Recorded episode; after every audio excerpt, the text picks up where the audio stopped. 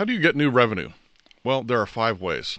I have mentioned multiple times on this podcast that an individual software product manager is typically responsible for, at least related to, five to ten million dollars in new revenue over the next 12 months. And I'll put a link in the show notes to an episode that covers how I calculate that value. It's a lot of money. And how do you get it? Well, there's five ways your product revenues can increase. Your market grows and you grow with it naturally. You beat your competitors more in your existing deals, that is, you increase your win rate.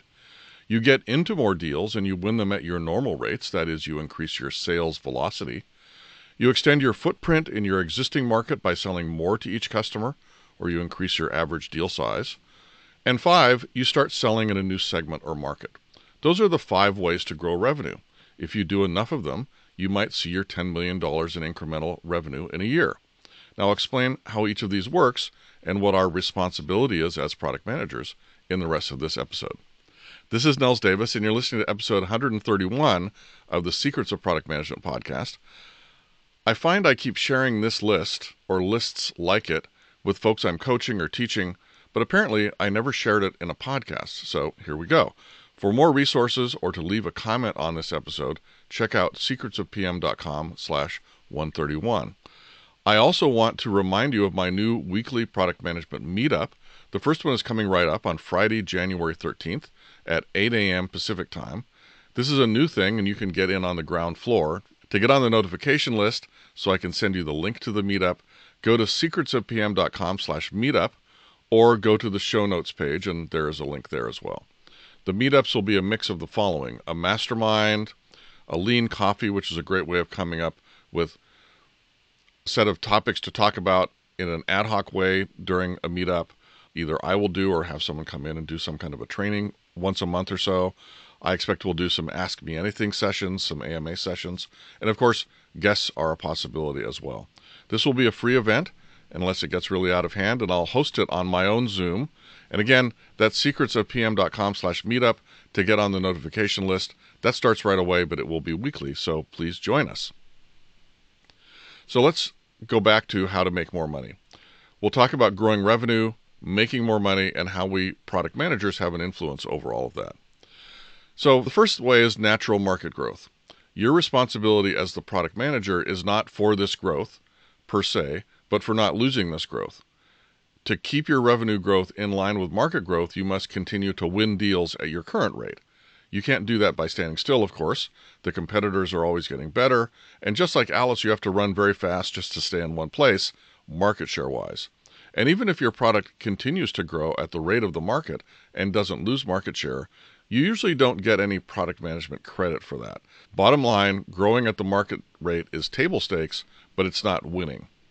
So the second way is to beat competitors more, which is increasing your win rate. This is also known as taking away market share from your competitors. Well, how do you do this? Especially if you have to do it right now and you don't have the luxury of adding new features. This is all about go to market, helping sales and marketing tell the story of your product better, giving them better tools for objection handling and depositioning the competition, creating the best possible demonstration, Bottom line, this is all about convincing prospects that your product solves their problems better than the competitors do. And if you can do that, you can win more deals.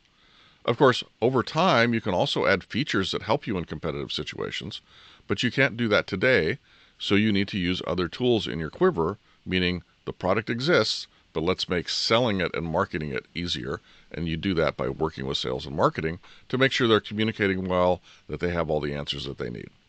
So the third way to get more money is to get into more deals, meaning you generate more leads and you increase sales velocity. So how does product management have influence on more leads and faster closes? Well, this is also go to market. Many of the techniques you use for winning more deals can also help you get into more deals. Telling the story of your product better, especially using effective social proof, showing how customers' lives were improved due to your product, can have a really big impact and it's a lot quicker than adding new features.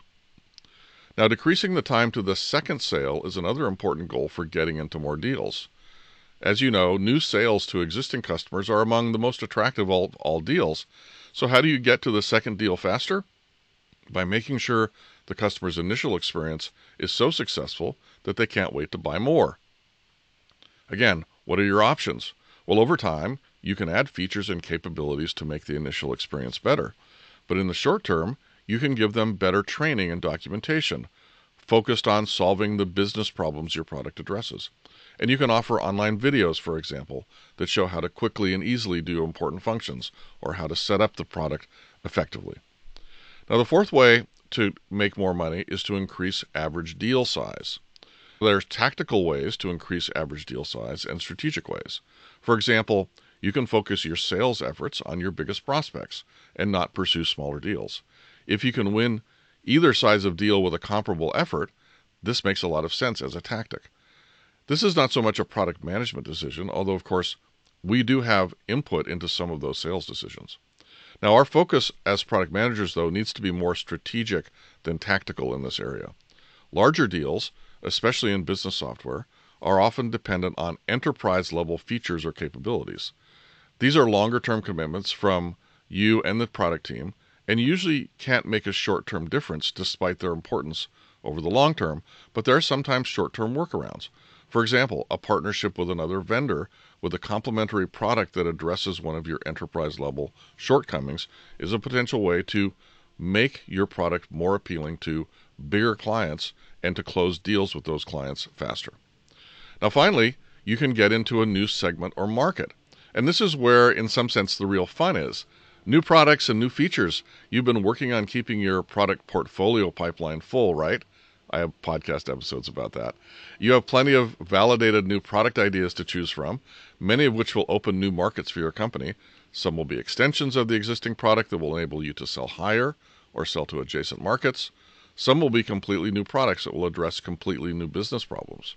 Now, remember that for most successful product companies, irrespective of software or not, 50% of their revenue comes from products introduced in the last three years you have to keep that pipeline full and pumping out great stuff.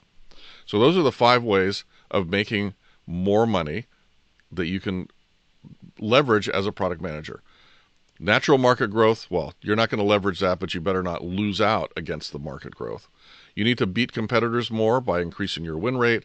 You need to get into more deals, which involves generating more leads, generating more targeted leads, increasing your sales velocity, meaning handling sales objections better and things like that. You need to increase your average deal size over time, and you can potentially in the future get into a new segment or market that usually requires new features. All the rest of the ways of making more money often can be done with go to market as well as new features, of course. So let's make some money. Our job as product managers is not to make products, but to create solutions to market problems that people will buy. There's only one reason people buy business software it's to solve business problems. And there's only five ways to sell more of our software. So let me know what you think of this episode. I'd love to hear how you are going about making more money and making that five to ten million dollar nut for your next year. I'd love to hear about how you're handling this problem of making more money. Thanks for listening to episode number 131 of the Secrets of Product Management podcast. Again, I'm Nils Davis. If you would like to leave a comment on this show or give me new ideas or anything you like, and also see a bunch of links related to this topic, you can go to the show notes at secretsofpm.com slash 131. Love to get your feedback on the show if you have a chance to drop me a note. And don't forget about the meetup that's Fridays at 8 a.m. Pacific time every week. And you can get more information and get on the notification email list at secretsofpm.com slash meetup. Until next week, this is Nils Davis. Thanks for listening. Bye bye.